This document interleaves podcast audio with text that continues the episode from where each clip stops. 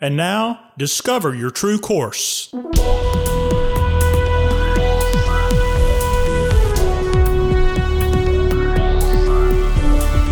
This podcast is a production of True Course Life and Leadership Development. Your host, founder and president, Dr. Michael Godfrey. Hello, and welcome to Discover Your True Course. This podcast is a part of our service to and support for organizations and individuals in their pursuit of more that matters.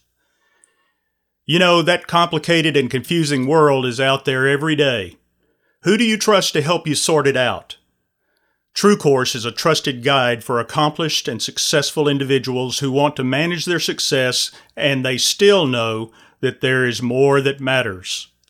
Our clients discover ways to be more, see more, achieve more, and finish without regret, both personally and professionally. The COVID 19 pandemic and associated crises have created a problem space that requires masterful problem solving skills for clearly defining the problem space and discovering novel solutions that are required. The old solutions won't work. It's about finding what works in the now. These are soft skills that are most desirable in organizations today, but they appear to be rare. In recent episodes of Discover Your True Course, we've explored cognitive biases as hindrances to good decision making and problem solving. In this episode, we continue our look at cognitive biases and note specific instances of cognitive bias that can severely limit you in effectively solving the novel problems that are ours today. You might go back and listen to the previous episodes on problem solving to get the bigger picture.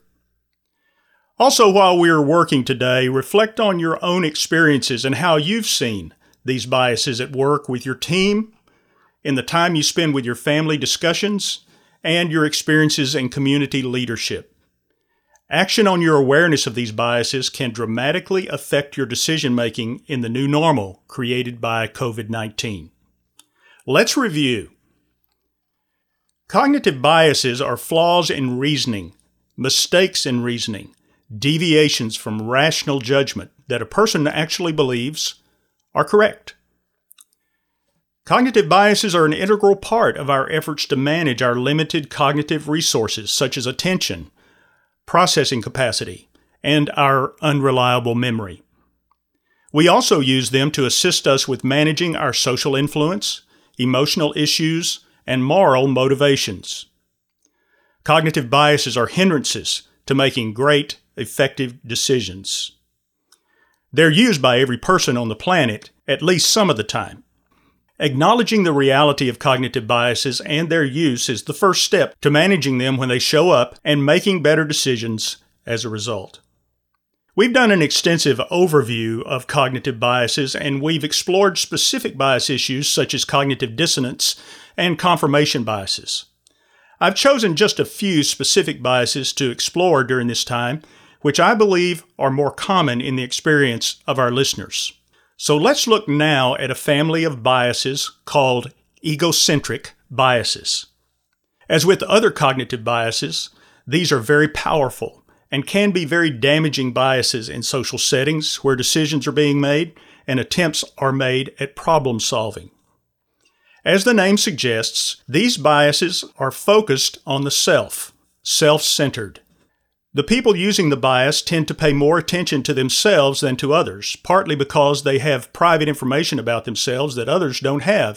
Because there is so much of this information available, it tends to get more weight of influence in decision making. We know more of what we know than we know of what others know.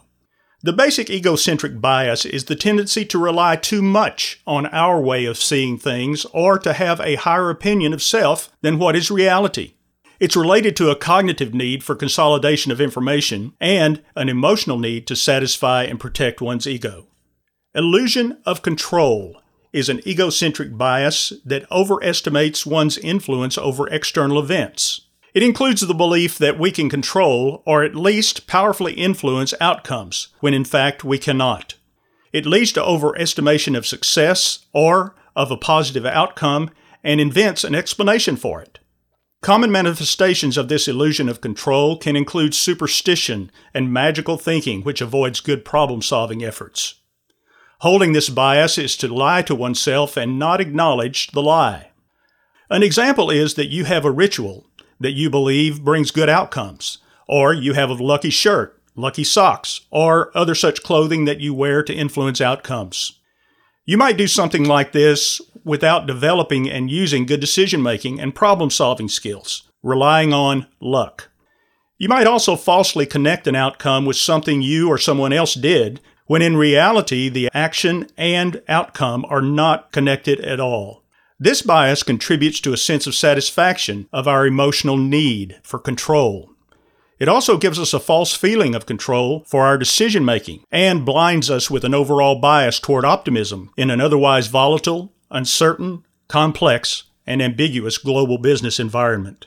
Illusion of validity is another egocentric bias in which a person overestimates their ability to interpret and accurately predict the outcome especially when available information or data contains some coherence or some correlation to the issue.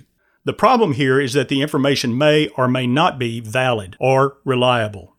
This bias is used to give a sense of predictability in our world by filling in the gaps, making inappropriate inferences on too little information.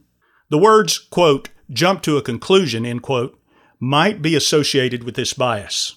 We might be overconfident in a decision without gathering sufficient supporting evidence or disconfirming evidence, remaining ignorant to the real issues that can powerfully affect the making of a good decision. The overconfidence effect is another egocentric bias, where too much confidence is placed in one's own answers to questions. The subjective opinion is elevated above the objective data it refers to the difference between what people think they know and what they actually know. Some research suggests that people rated their answers as 99% certain when they turned out to be wrong 40% of the time. Experts are more susceptible to this bias than lay people, and the bias is more pronounced in men than women. In a future podcast, you'll hear more about other biases along these lines. And yet another bias in this egocentric family is called naive realism. This bias wrongly assumes that an individual sees reality as it really is, and this view is objective and non biased. There are two dangerous assumptions behind this. One is the assumption that everyone who is rational has a similar perception of the world as the person holding the bias.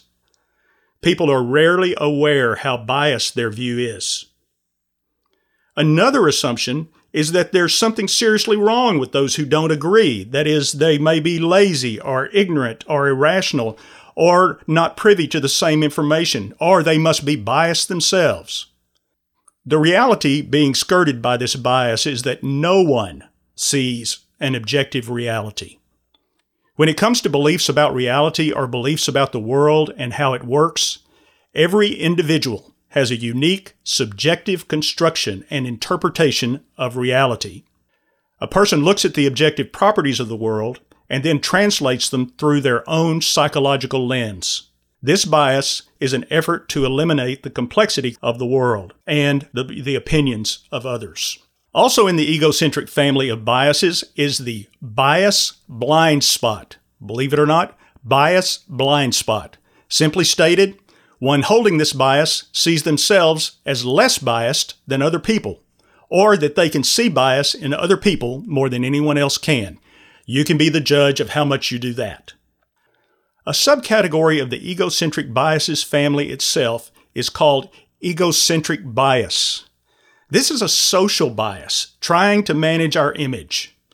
With this bias, people portray themselves as more responsible for the results of a group or a joint action than an outside observer would say they are. This could be a bad result or a good result. And finally, for this group, there is a false consensus effect, which is the tendency for people to overestimate the degree to which others agree with them or share attitudes and preferences. This bias is related both to cognitive and social emotional needs. When you believe everyone is alike in this way, it gives the irrational illusion of making things simpler, but the belief is untrue to reality. Imagine how this could affect the outcome of your team or board meetings when everyone overestimates the degree to which everyone else agrees with them, shares their attitudes, or their preferences. There are more egocentric biases, but I think those will be sufficient for this point. If during this time you were thinking about yourself and your own thinking, your team, your family, and other interactions, you may have recognized something that looks like a cognitive bias. Everyone has them. Everyone uses them. The important thing is to be on the alert and to be continually examining your own thinking. Holding to unexamined cognitive biases can nurture your blind spots, create new ones, they can hold you back from creative approaches, and they can keep you from solving the problems that you so desperately want to solve. Learn to take the approaches that we've taught for managing the biases that are mentioned in previous podcasts. We'll bring them to the surface in future podcasts. And if you need additional support, information, or training in this regard, please contact me at discover at discoveryourtruecourse.com. Let me know if I can help you in your quest to be more, see more, and achieve more in your life, relationships, and career, and finish without regret. I'm Michael Godfrey. Thanks for listening. See you next time.